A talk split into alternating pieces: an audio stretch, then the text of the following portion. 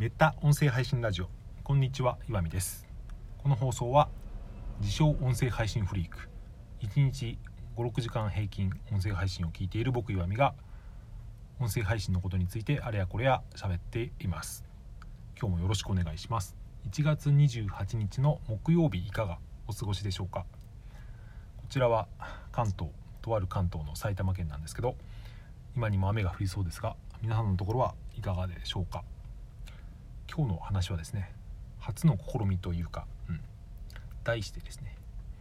音声配信フリークの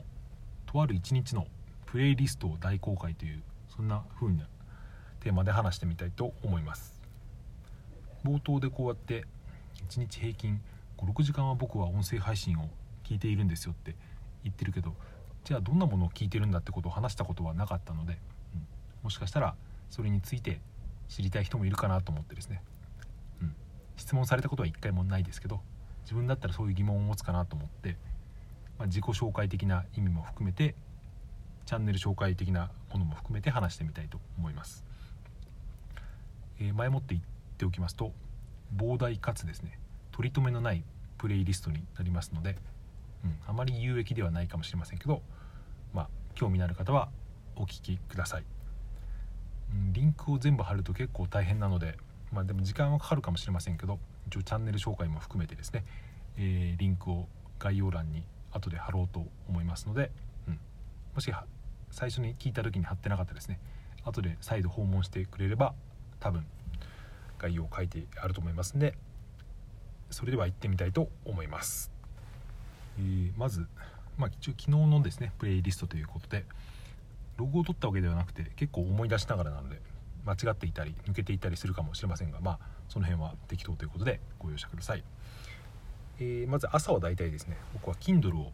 読み上げを使って聞きます、まあ、読書ですねこれは音声配信というよりは。だいたい数冊を交互にというか、うん、ちょっと小難しい本と軽めの本を交互に読んだりするんですが今はですね、えー、1冊目は、えー、ダニエル・カーノカーネマンの「ファストスロー」ってこれは割とクラシック的な名著だと思うんですけどあの思考のシステムのシステム1とシステム2を人は使い分けてるみたいなそういう、えー、理論を最初に提示した本だと思うんですがこれすごく面白いですね。僕まだ読んでなかったので Kindle で今上巻の方を読んでいますがそれを読んでます、えー、まあ、結構小難しい本で疲れたりするのでその場合は2冊目というか読み物としてですね今読んでるのはマイケル・ルイスさんという方が書いたですね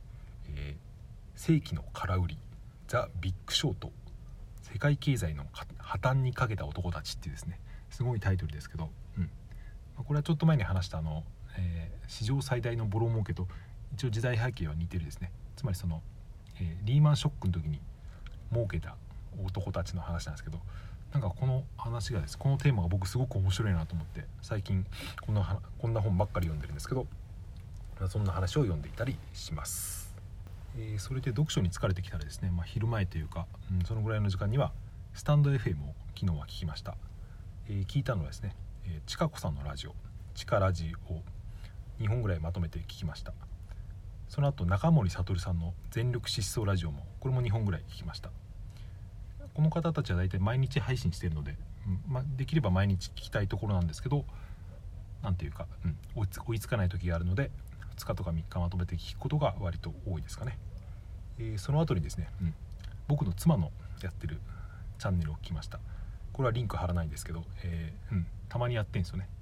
なんかちょっと気になってたまに聞いたりします。その後に、えー、フリーランス音楽家の尾花ゆかりさんのチャンネルを聞きました。最近は割と何ていうか音楽関係のですねノウハウというか、うん、小話を聞かせてくれて小話って言ったのがおかしいですけどまあ有益な話を聞いて、うん、勉強したりしています。それでスタンド FM の後は昨日ラジオトークを聞きましたね。ラジオトークは、えー、日暮さんの明るい就活というですね。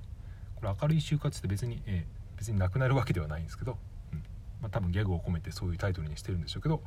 えー、その話を聞いてその後で、えー、カジのソウさんっていうですねこの方も音楽家なんですけど、うん、タイトルが「音楽で食べている人の裏側ラジオ」って最近タイトル変わったみたいですけどこんな話をですね、うん、このカジのソウさんはですね何多分おすすめかなんかで見つけて、うん、すごく面白いというか僕は好きなんですよね、うん、YouTube とかもやられていて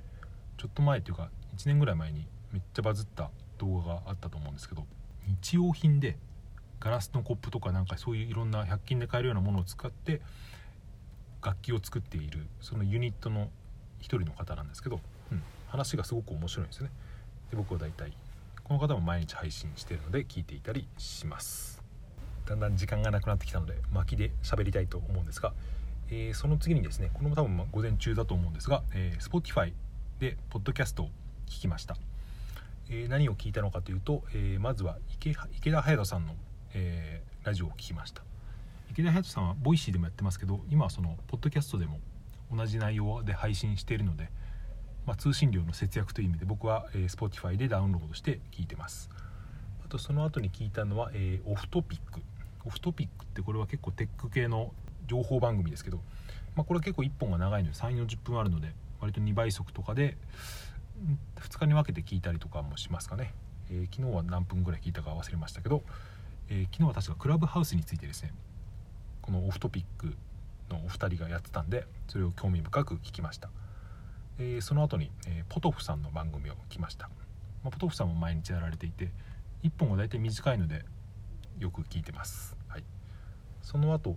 昨日聞いたか今日聞いたかちょっと忘れましたけど、えー、アポロさんっていう方がやってるですね超ブログ思考っていうこれはまあビジネス系の何、えー、ていうかネットビジネスの、うん、ついての情報番組みたいなことですけどこれも多分おすすめか何かで検索で見つけたのか忘れましたけど、うん、僕は好きでよく聞いてます。確かなんかカナダのバンクーバーかなんかに住んでいるフリーの方だったと思うんですが、うん、これもおすすめです、えー、それでその後にですね、うん、聞いたのは自分の配信を数本聞きました、うん、これ大体この大体昼前に聞いたりすることが多いんですけどなぜかというとですねこの後に、えー、僕は自分の音声配信を収録するからなんですよね。その前にまあチューニング的な意味合いを込めて自分の配信を数本聞いてから、うん、何喋ろうかなと思って収録するっていうパターンが割と最近は多いです、まあ、それで午前中終了です。はい。かなり聞いてますね。お前仕事してんのかって思われそうですけど仕事は一応してます。耳が開いてるので聞いてるっていうことですね、えー、そして午後に行きます。午後も Spotify を聞いて昨日は、えー、古典ラジオを聞いてました。古典ラジオは結構昔からやっていてですね今1本が長いのでまだ僕は知ってから全部聞けてないんですけど新しいのが多分週2ぐらいで出て、えー、たまにまとめ聞きでその昔のやつをですねダウンロードしといてこの間あのアメリカ開拓史みたいのをずっと聞いてましたけど、うん、これは普通に面白いですね。勉強にもなるし。はいそんな感じで、